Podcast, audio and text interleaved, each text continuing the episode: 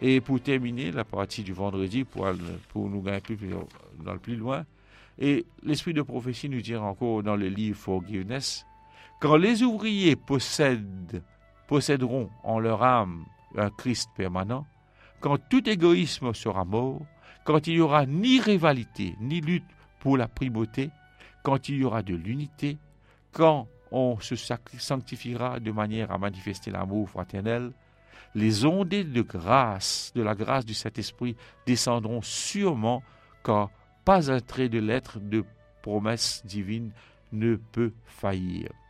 Si nous voulons subsister au grand jour du Seigneur et trouver refuge dans le Christ, notre haute forteresse, nous devons renoncer à l'envie.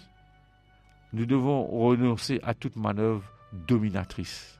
Nous devons détruire complètement les racines de ces choses impures afin qu'elles ne puissent plus se développer dans notre vie.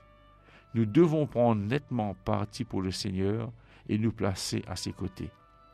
Et là, nous devons suivre un conseil qui Pauline nous pendant cette semaine.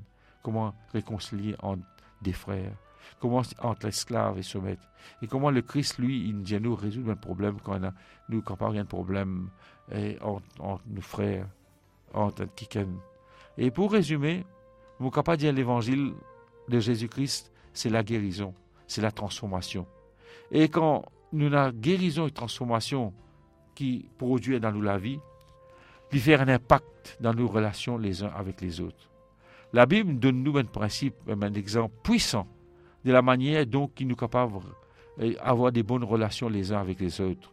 Même dans un monde du péché, nous sommes capables vraiment, avec ces principes bibliques, trouver l'unité dans la vie et dans l'Église.